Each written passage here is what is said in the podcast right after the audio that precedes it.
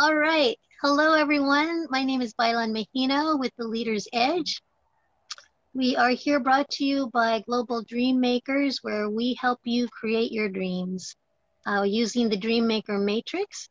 And today we are absolutely honored to have a very special guest. Uh, his name is uh, Sanny Leviste. He's known as Sanny Leviste. However, in another life, he was known as Mario Leviste. And um, this is somebody that I, in, in many ways, have called a modern Renaissance man. Let me let me tell you a bit about what he's done. And this is really just some of it. This isn't all of it. Uh, in government and community, he has been the senior board member of the provincial government of Batangas, which is like being a state senator in California. He established the network of agriculture and fishery councils that advises the government on issues and a budget for those communities all around the country. He's the former executive director of ABS-CBN Foundation. In education, he established and managed the Master in Management Technology program at De La Salle Lipa, the first of its kind in the nation, and it continued for 25 years before being folded into the MBA program. He is an adjunct professor and former director of the Graduate School of Business at De La Salle Lipa uh, an adjunct professor at the Asian Institute of Management. He was a marine educator at the Marine Science Institute. He's been a consultant for organizations such as TESDA, which is the Technical Education and Skills Development Authority. And he has been integral in the highly successful youth STEM camps in San Francisco called SPY Camp. As an entrepreneur, we're not done yet. As an entrepreneur, he had a successful retail business that sold clothing and gear similar to Cabela's here in the US. He's a multimedia alchemist, especially photography and videography, a marketing consultant. Uh, he has been special projects consultant for the Philippine American Chamber of Commerce in Silicon Valley. And he's an environmentalist. His advocacy for the environment has included uh, volunteering at the San Francisco Maritime National Historic Park and uh, consulting with the California Academy of Sciences on their Philippine Reef Project. And he has interests in judo, arnis, and something called BioCircle. And he's a former national collegiate champion of judo. So, welcome, Sanny. Hi. Thank you for inviting me. Yes, of course, of course. We think I, I invited you because I know you have um, not just a unique take on things that are happening around the world, but you have this ability to look at the broad range and to integrate everything into something understandable. And then you tell it in stories. So. I love storytelling. I, I, I grew up with storytelling and um, and and life has been an adventure in, in, in many ways. Uh, I'm I'm like my hummingbird.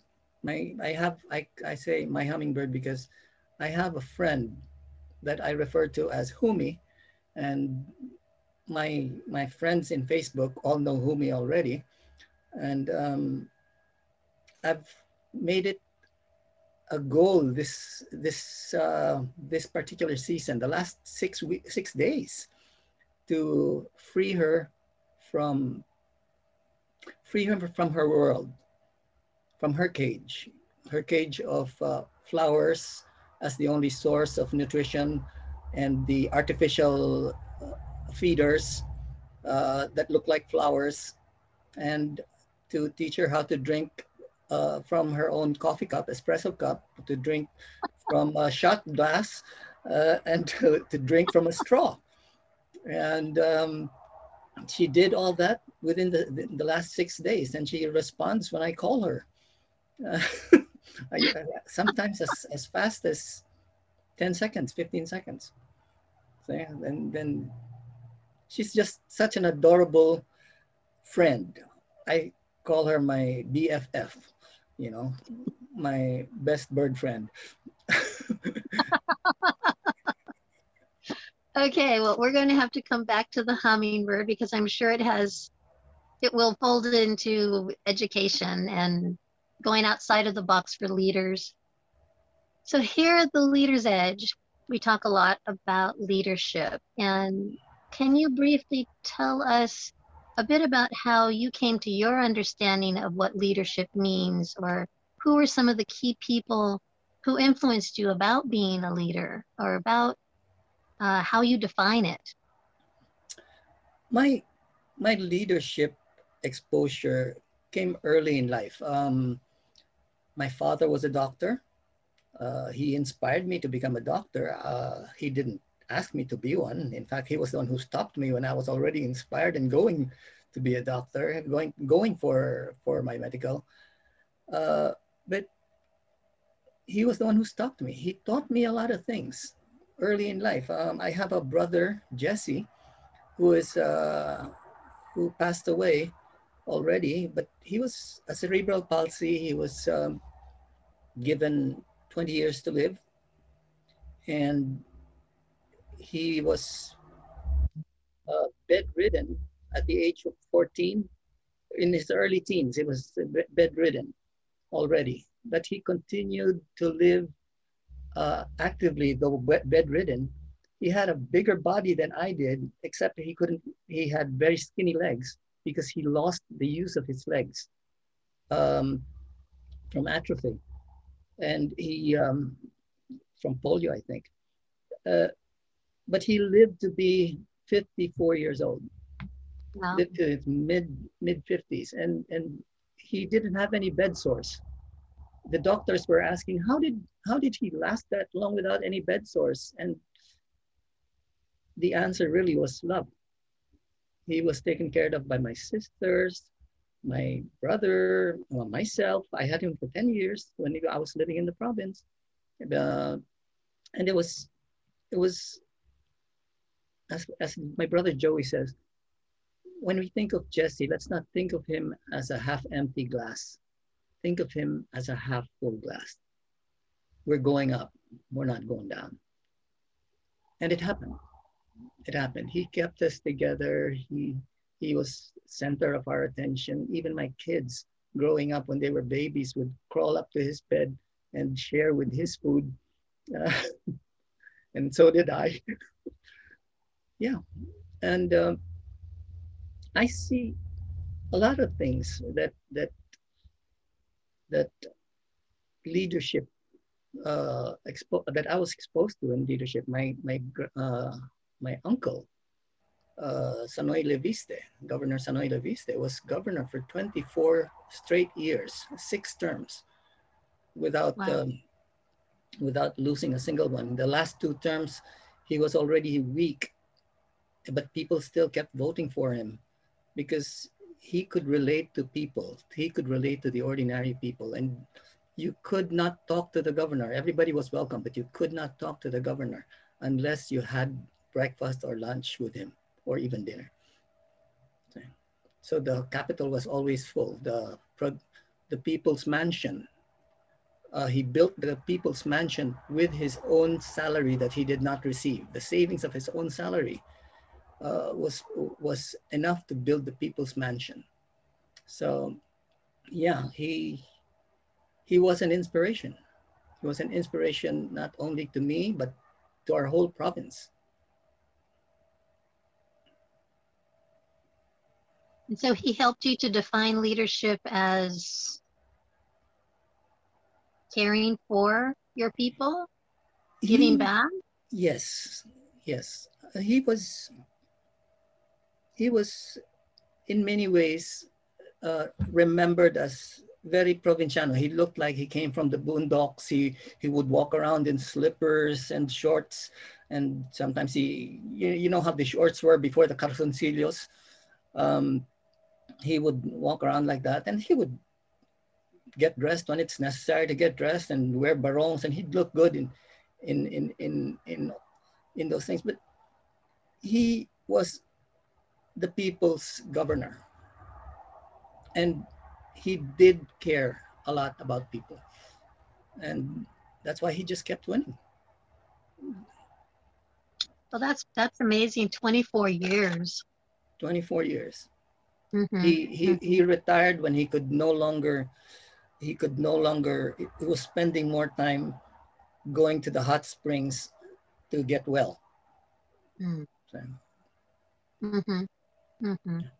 So, for you then, you know, having come from uh, environments where what your father was a doctor, your uncle was the governor, and other, I assume, uh, other family members were either in business or in government. My brother, my brother Joey was uh, was uh, with the Constitutional Convention. Um, Sanoy's son, when he retired, became uh, ran for Congress and and uh, was a congressman until he died. Um, mm-hmm. He there were there were many of them. I have I have a, a, cousin, another cousin, Tony, who also became governor, former governor, um, and uh, my nephew, Mark Leviste, is uh, currently the vice governor and has been, I think, the longest serving vice governor in the in the province. Mm, hmm Oh, that's interesting. I didn't know that. Okay, so so a lot of government service in the family. Yes. Which is serving the people. Um, yes. What were some of the situations that were pivotal for you through your lifetime as you were defining what leadership was for you? Well, um, being exposed to all of that helped a lot. I also worked with some, I always had good leader bosses, and I was blessed with that. Uh, one of one of them I I truly admire to this day is uh, the current uh, uh, Secretary of the Treasury of Finance, Secretary of Finance, Sonny Dominguez. He was formerly the Secretary of Agriculture, which was the um, where I where he hired me to become the local council coordinator, in which I was to organize I was to organize all of the agriculture and fishery councils uh, through the through the regional agriculture and fishery councils, through the provincial agriculture and fishery councils, and even the uh, city and municipal agriculture and fishery councils. That was um, that was a very very exciting time for me. I was I was learning on the job um, he trusted me on that and he, he gave full support and the whole uh, Department of Agriculture, because of that support, uh, supported me wherever I went. So I had, I had the chance of uh, meeting the people directly on a personal basis uh, in every province of, of the, in, in every province or every region of the uh, Philippines and had to and got to visit the country about three times. Mm. that was a it was it was it was a fabulous job. It it would take me to the mountains. It would take me to the beaches. It would take me to the islands, and it and you, it's it's good to be there because outside of the cities you really see what planning was like. You'd really see what life was like, and in the process, uh, we were able to develop a feedback mechanism from the barangay level, the, the village level, uh, going all the way up to the national level, and every step being coordinated with the next higher level, so that by the time it reaches the national, they already had a clear idea what was needed by the locals with their own plans written down already. And I I was with uh, I was with uh, Secretary Dominguez uh, a couple of years back uh, during the launching of my my mother's cookbook, and he he mentioned to me that do you know that that thing you you, you started? He says I started. He was the one who created that thing, but um, is it that thing you started? It's still running up to now, and it's the only one of that period that continues to run as part of the as part of a national organization. Some some some some departments have tried to to duplicate the system, but the Department of Agriculture actually had a National Agriculture and Fishery Council that worked. you should be very proud of yourself for that. very proud of yourself. Yes. So well, I'm I'm I'm proud of the people I worked with. I'm I'm just I'm just like a photographer. You know, I, I take pictures, I document things. In in that case, I wasn't taking pictures. Uh, often, I, my picture was being taken in, in in in meetings, but I got the chance to relay what was going on in the in the villages, in the provinces, in the municipalities, then coordinate that with the regional councils and move it up to the national. Mm-hmm. So it was always an exciting time. Was always an exciting time because constantly moving, you had to you had to deal with hundreds of, of municipalities uh, and go back. Mm-hmm. Mm-hmm. So, did you actually envision that whole situation, that whole system, or was that something that you and Secretary Dominguez thought of together? He basically he basically conceptualized it, and he, he just said, "You're the perfect man for this. Just get it done." Mm. So, was that before or after you created the um, the Masters in Management Technology program at De La Salle? That was before. That was okay. Before. Okay, um, so I, I also so, worked with with the Department of Local Governments, and and uh, that was fun. I was actually teaching. I was working for the barangay brigades teaching judo. For barang, barangay control because that way, in, in judo as a martial arts, you could you could control the damage. You can control the, the, the attack. And it, the, the whole purpose was to neutralize any attack or any situation and stop whenever it was necessary. Mm-hmm. It's not mm-hmm. one of those, you hit him once and all his bones are broken. No, it's not like that. Much more restraint. It's neutralizing and neutralizing attacks and neutralizing dangerous situations. Mm, I see. Okay. So you, so you then you went into of scaling. Huh? you had sorry. an option of scaling up if needed. Mm-hmm. Okay. Okay. So um, then we then you pivoted to education. Yes, because uh, at that time I was already educated. I was not already in education. I was um, I was involved with uh, Taal Lake Development Program, I was helping helping uh, fishermen, farmers and fishermen to be able to generate uh, income, a steady income through through ag, agri, agri, aquaculture, breeding tilapia in fish cages. Mm-hmm. And um, mm-hmm. it, it, it was it, it it really opened up the whole fish cage industry and the tilapia industry in in Taal Lake in Batangas. And we were proud of that because in Taal Lake, the prices that came of fishes brought to Navotas, the fish market uh, in, in Manila, the prices of fish coming from Batangas, uh, tilapia, were selling for significantly higher than fishes from other sources because the, the, the other lakes were shallow and therefore uh, had the taste of mud on the gills. They mm-hmm. would absorb that taste, but uh, still delicious, except when you get to taste the, the fish from Taal Lake, you don't want to go back. you don't want to go back. Uh, it's it's because Taal Lake is, is created by nature differently. It has three tributaries only, and those tributaries go one way into the lake from the mountains. We're surrounded the, the, the whole lake now was that that that that was the caldera of a bigger bigger explosion and that created a lake within a lake within a lake. Ah. See? Ah, and, and and but the water all goes out only in one in one place Pansipit, Pansipit river. So as the water goes out you know the the the the any any accumulation gets brought out.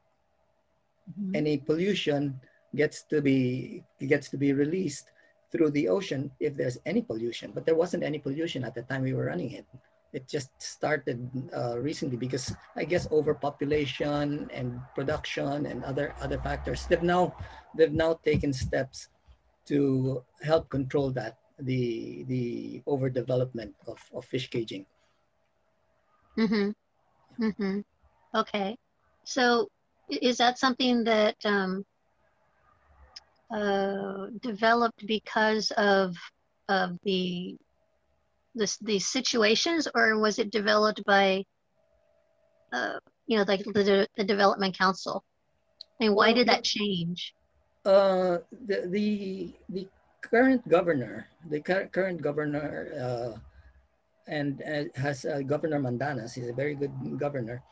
Um, has made it made it clear, and uh, that that the environment should should be considered at this point. And it's during his term that uh, that uh, the the control the control started. I remember my during my last visit there, uh, I got to to attend a couple of meetings where where they they had limited something like six thousand fish cages only for for for the whole for the whole lake. So they were up to I think 13 15 to 13,000 something like that. Oh my. And so they were they were trying to reduce it to to a more sustainable level. And we have mm-hmm. good people uh, helping us out there. Mhm. Okay. Yeah, things change. Things really do change.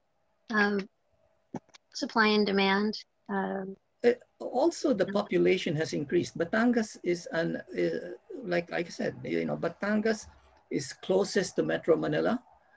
Um, it's got a, a beautiful lake uh, that leads out directly to the sea. So, so Batangas is really shaped like a donut. I didn't realize that. yes. Okay. Let's let's come back over to to education. Okay. What are your thoughts on well, okay, so I know that because of the graduate business schools and the work you've done there, you have helped to shape generations of leaders in business and government not in the region, if not around the world, right? Well, what are your thoughts on education and where it needs to go now? I think that the world is changing very, very rapidly because of technology. Um, technology has allowed uh, distance education to be to be proposed before, but there was a lot of resistance to that until COVID came in. Mm. With with the with the onset of COVID, matched with the corresponding capability of technology to to make things like this happen, like have me giving a talk with my favorite ocean behind me. Uh, and forget that I'm really feeling very, very cold here in California at night. it, that, it, we're, we're able to share so many things and so many masters. So many of the best educators in the world are already showing up and giving their ideas, their concepts, their experience, their wisdom in a rapidly changing environment. But most of this, this, this education, this, this wisdom has happened during their specific time where they were the right people for the right time. But now the events have changed so much that whole industries are being affected. AI is taking away a lot of the problem, uh, a lot of the problems uh, in in getting things done, but at the same time affecting uh, tons, uh, lots and lots of millions of of people who have been working the same jobs, uh, which were shifting but not shifting as fast. And suddenly the change became so rapid.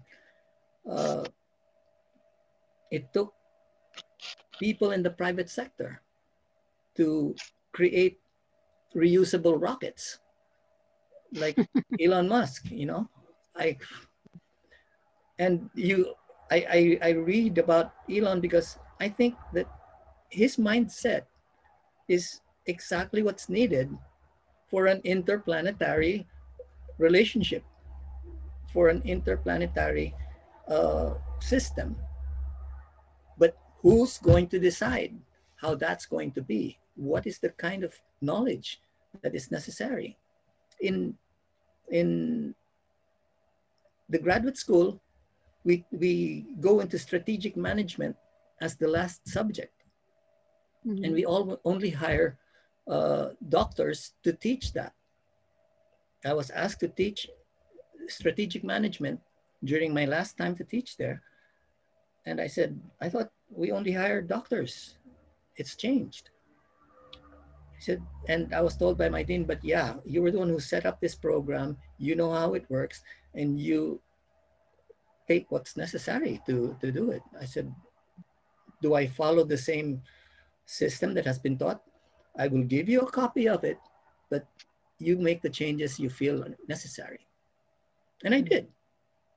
I did. I just basically, on the first day of class, I said, today we're going to, for, uh, for this class, we're going to talk and learn everything about strategic management as best as we can. These are the books. These are the these are the names that the the, the top topics we're supposed to, to talk about it. But I want you to go up to the front and write down one word or two words, not more than two words, on the board so that we can identify what you as a stakeholder want to take home from, from this course of strategic management. And it took a whole hour just to get that introductory part started. But you know what? They embraced it completely. Even when, because I would go there only on on uh, on Saturdays and Sundays, you know, uh, and teach full eight hour full eight hour courses. And when we would do that, we were supposed to have our, our midterms on a Sunday, and it was raining. There was a storm on Saturday. and so uh, they were all supposed to go home, write their, uh, prepare their presentations. Each, each, each uh, uh participant would make their own analysis of the situation, make a presentation, and then defend it uh, as it will be discussed with everybody else present. And the agreement was rain or shine, we're going to hold the class.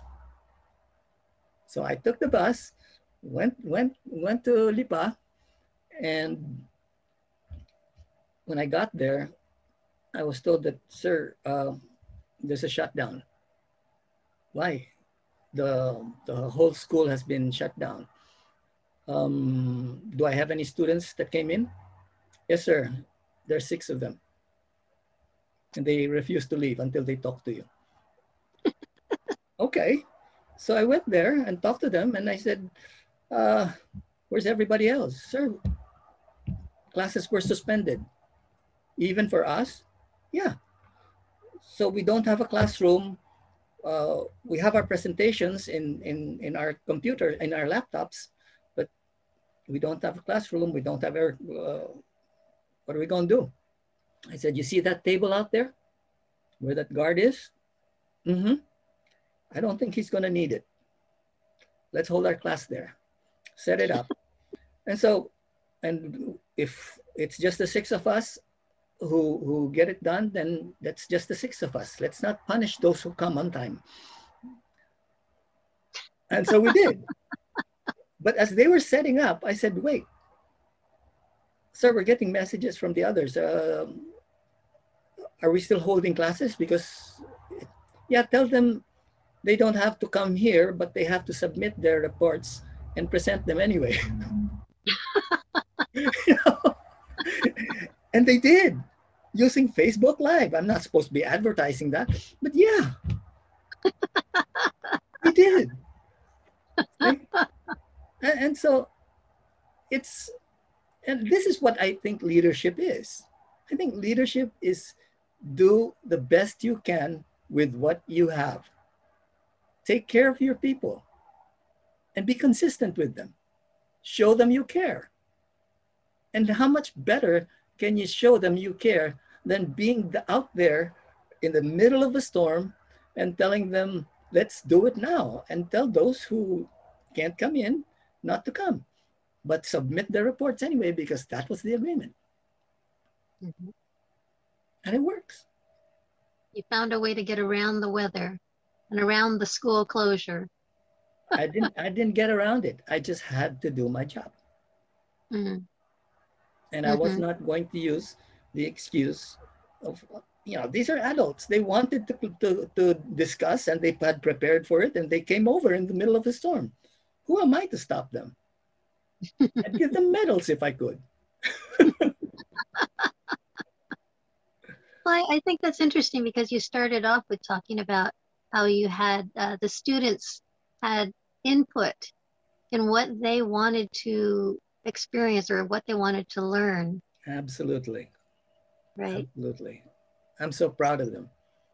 You know, and and mm-hmm. you know, uh, like I remember uh, Dean Lontok was asking me about the class in AIM when I held instinct in in mm-hmm. AIM, and I I got them to go out for 10 minutes and find a leaf that they could identify with mm-hmm. and give them and, and to be able to to to know the leaf like the back of their hands. Mm-hmm. And each student went out and each student came back with a leaf. And each student, I asked them all to put the leaves into the on top of my table and ask a couple of people to shuffle them and make tossed salad out of them. And now they're all mixed up. And I asked each of them to find their own leaves. And 100% mm-hmm. of them were able to find them. Now that wow. in itself is amazing. Wow. Mm-hmm. And it it brought us to the level of understanding that the measurement of skill and development should not be limited only to what is written and what can be what, can be calculated. And when emotional emotional uh, intelligence came out, that was confirmation. I've got even better confirmation than that. I've taught Humi to think out, Humi's my hummingbird, to think out of the box, out of the cage, drink from the cup, drink from from from a shot glass, and with a straw. you know? And I got her really pissed off many times when she'd she'd be frustrated at me why I'm changing things so fast. Well, I wasn't. I just gave her her freedom. See? You removed the box. I just removed the box. Mm. And well, that, I'm, you know, I'm that, trying to imagine how this is going to work in a formal school. See? By the way, you see that coconut tree? That's my concept of school. I used to say this a lot that someday I'd put up my own school and I'd hold classes under the coconut trees and people from all over the world will be able to learn from me. Now it's being done. I love it. I love it. Okay. Okay. Or a subject called instinct. Yes. Could you tell us what instinct means? Instinct means integrative systems for intuitive, natural, and creative technologies. Hey, they're only discovering that now. But we're, more than that, we started the subject Earth. In the, in the Master in Management Technology program, Earth stands for the ecology of aquatic resources and terrestrial habitats. Hmm. 25 years ago, 26, I think, already. Mm. that's because you're on an island. no, that's because we're having fun. it's more fun in the Philippines. That's how they do. So they say. okay, so so wait, wait, go back just a little bit. Okay, yeah. change. Let's what talk about? a little bit about change. Everybody, especially right now, is reeling from all of the change that has been required or that we've been forced to undergo because of the pandemic. And now, where people are looking forward to the post pandemic time or the later pandemic time, uh, what can you do, say to people about about how to uh, manage or get through the change because it really is upside down and people are having to figure out how to move forward into the unknown. I remember uh, my discussion with brother rafe once um, we had uh, brother rafe was our president then in La Salle he was the one who hired me. And um, at that time there were many many beautiful conversations we've had but there was one time that uh, we presented uh, the the situation an update on on the school for for planning purposes. And um, we had a problem with the numbers. And uh, in the course of the discussion uh, we got shot down. You know, the numbers were all wrong. And even if that was not my my realm i i tried to protect it but that's okay.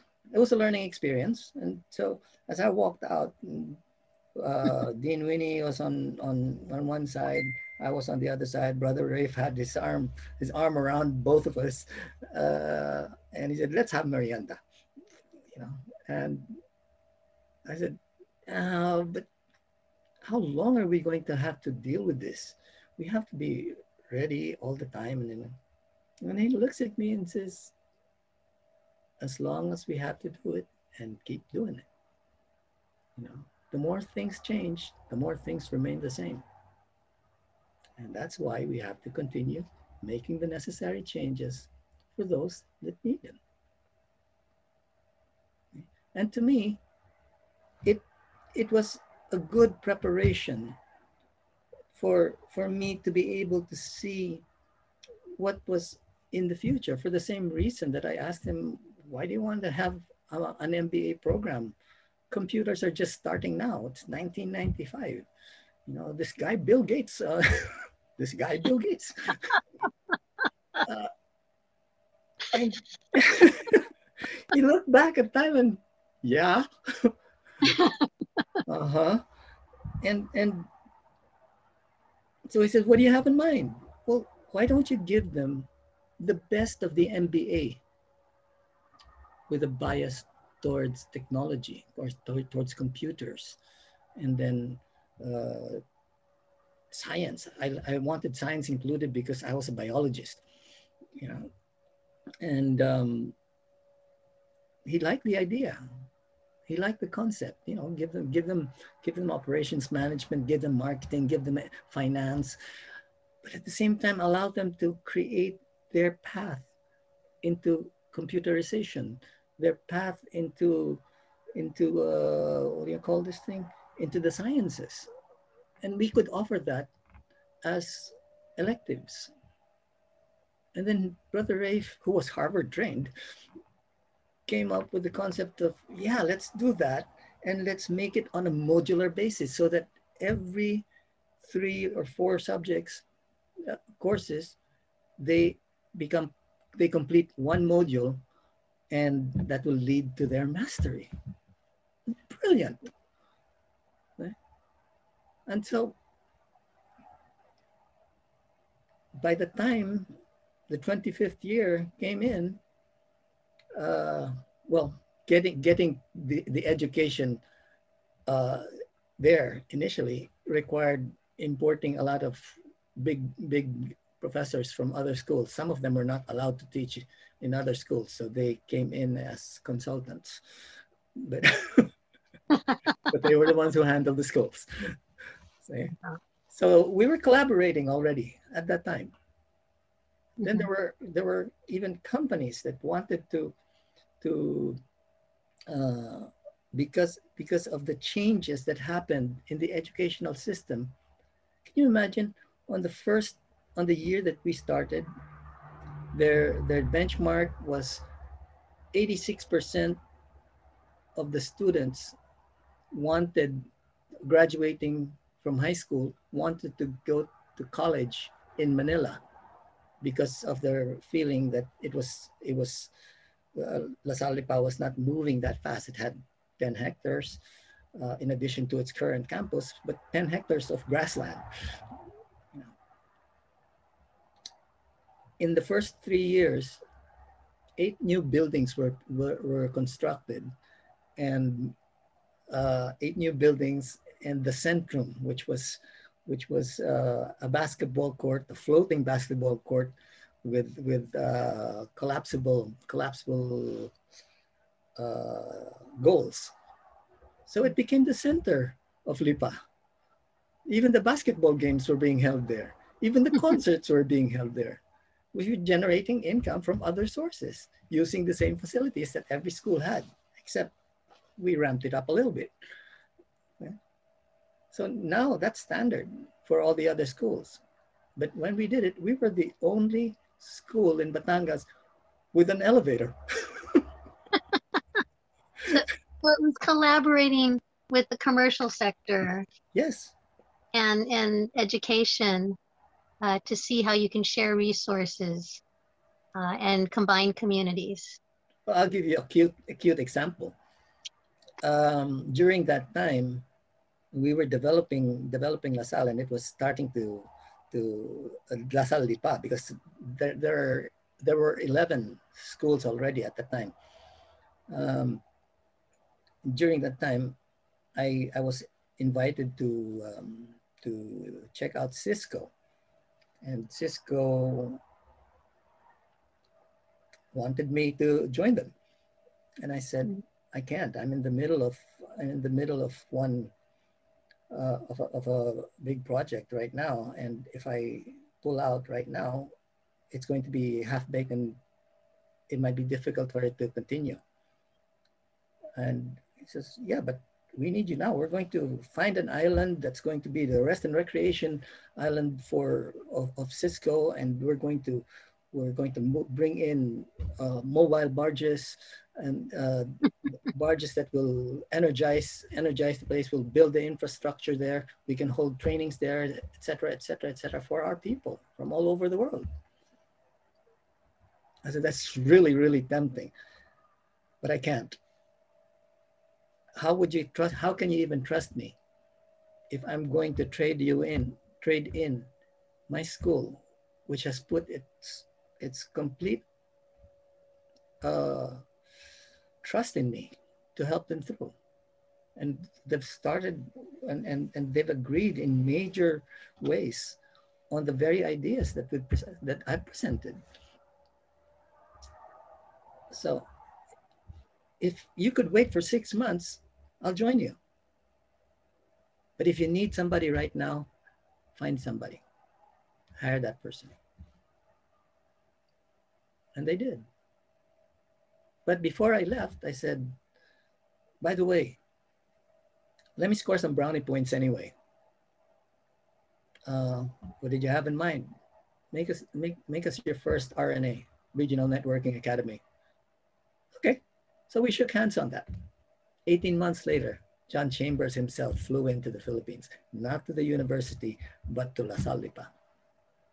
Never got to meet him. I was in some other meetings, but that was okay. I was so proud of that fact because there were no documents whatsoever, just a handshake with Paul Lahon.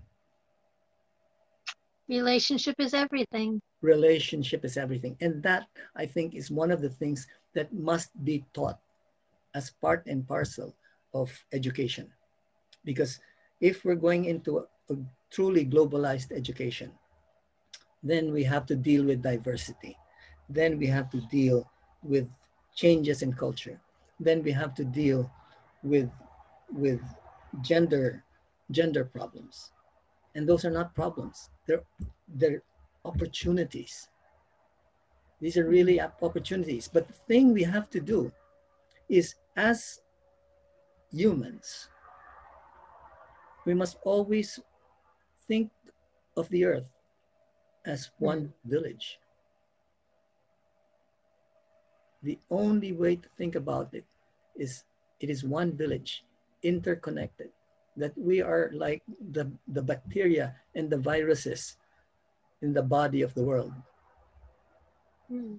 Where the, the human genome is less than 10% for every human. And yet, the 89, 90%, uh, 90 plus percent are really bacteria and virus that creates all these little subsystems that coexist within our bodies to make the body.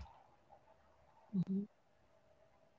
Our bodies are fabulous, but we have to take care of them. So is our earth. We have to take care of it.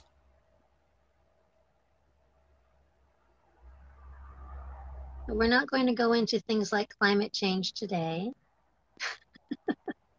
um, but I'm glad you mentioned diversity and inclusion and all those and those many issues that are right at the top of everyone's minds today. Those are societal things that need to change. Absolutely. Um, for our leaders especially our, our leaders in government and our leaders in organizations right what can you tell them about um, about being leaders in this changing time really just something really uh, a clear message to them. What do they? What would be a guideline for them that they need to keep in mind? As a, I remember my exposure in public service was really to serve the public. Mm-hmm. And if you serve the public, they will take care of you. But now, look at look at the leaders they look for now.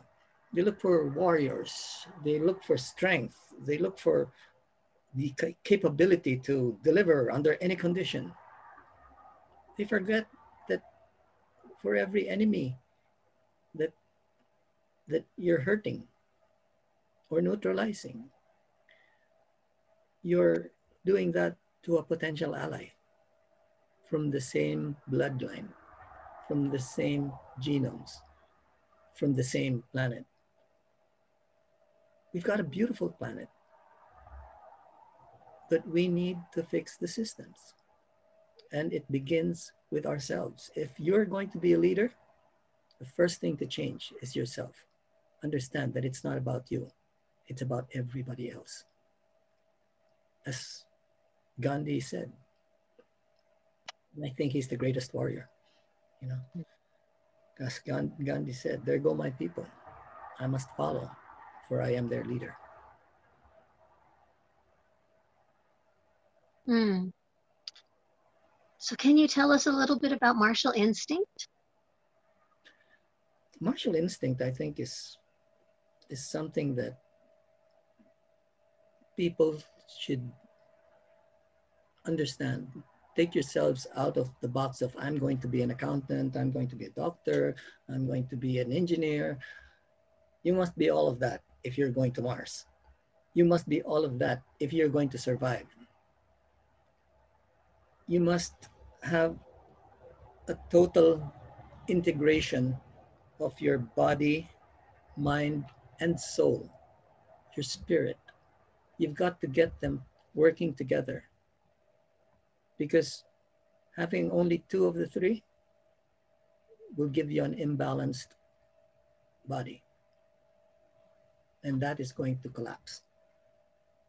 I know that for a fact because I I went from one extreme to the other. I during during the eruption of Taal and through most of my life, I was always running around at, at high speed.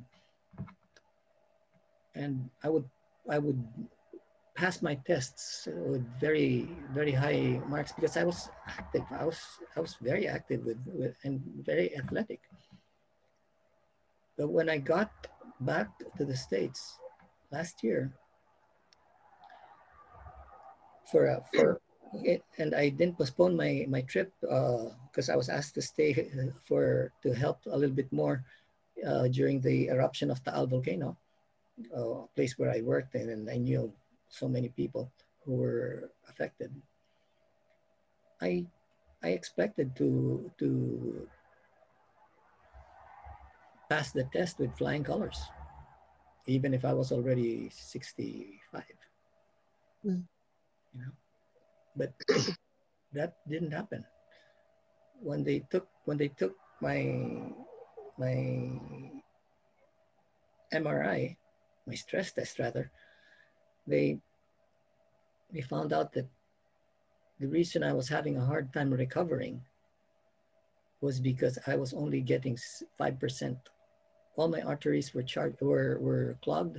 I was only getting five percent of my oxygen level. Wow. And I was told that if you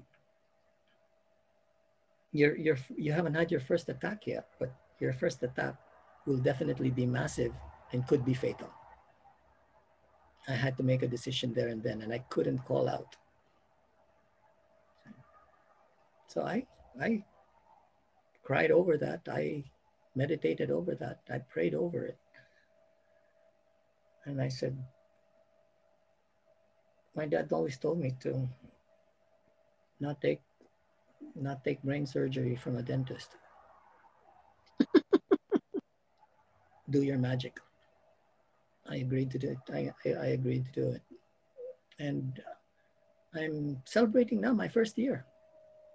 My first year as a survivor of a quintuple bypass. Wow. And my, my oxygen level after the operation was 98, 99% average to this day, it's 98, 99%. So I'm well on my way to full recovery. I think I'm already there, you know, but uh, I just have to ask the doctors, what do you mean by full recovery? How far can I go? Because I'm starting to dream again, but I think my heart is in a different angle now, or uh, they, gotta tell me how much I might push too hard. but there, you know, other than that, I have I have got nothing else but gratitude and appreciation for the frontliners who helped me stay alive, who have kept me alive and, and now dreaming of of of a better better way of living so that I can be there for my grandchildren who I promised I'd be there for their weddings. They're only mm. four years old now. Got a ways to go. well, so how how could people get in touch with you if they want to get in touch with you? Oh, they can they can contact me anytime. I'm uh, my numbers are on Facebook. My numbers are on on uh, what do you call this in LinkedIn, and um, if you lose it for whatever reason, just think of Sanny Leviste, spelled with an A, S A N N Y, Levi's with a T E, uh, and Google me. You'll find me.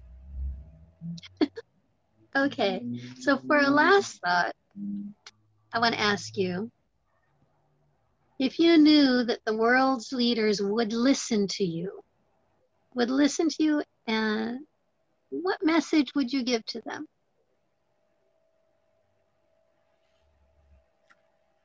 Listen to the people you serve, particularly your grandchildren. They'll tell you the truth. Hmm. We forget about legacy, don't we?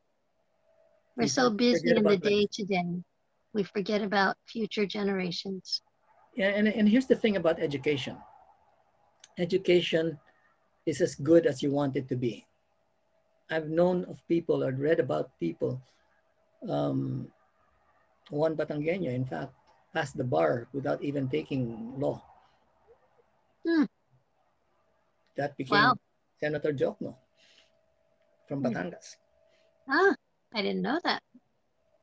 So there is nothing in this world that can stop you from a good education if you want to. I was blessed with with with my scholarship from AIM. Um, otherwise, I wouldn't have been able to afford that on on on my on my uh, limited income. But I I think that if there's one thing that I remember from AIM, it was the the fact that they did not deprive us of the chance of being the best we could be. And they didn't hold back. I remember, and may he rest in peace, Ed Morato. We used to see him as the person who would walk the, uh, the, the, the corridors of AIM with his feet not touching. He was a musician. He was, he, he was a singer. He was, he was a financial genius. He was a strategic management practitioner. He was an author. He was a dancer. He passed away just recently. His last mass uh, was yesterday. And I was able to attend one of them. And I missed out on the, the last mass yesterday, but I was I I prayed I prayed for him and I thanked him for for helping me one of the things that he wrote after I prepared my, my MRR report, the management research report, I had my proposal ended up almost 200 pages. He just mm. wrote one sentence. This is not a proposal, make it one. Mm. I was so angry because I hadn't slept for three weeks. but I'm so proud that my final report was actually used as a case later on. Mm-hmm. So thank you, Professor Ed, uh, Dr. Ed now. Thank you so much. Uh, we have had uh, Sanny Leviste from Aguaterra Institute joining us today, sharing about leadership, business, education, uh, and the future change and the future. Thank you for uh, sharing your thoughts, and I'm sure we'll have you coming back again. Thank you. It's an honor.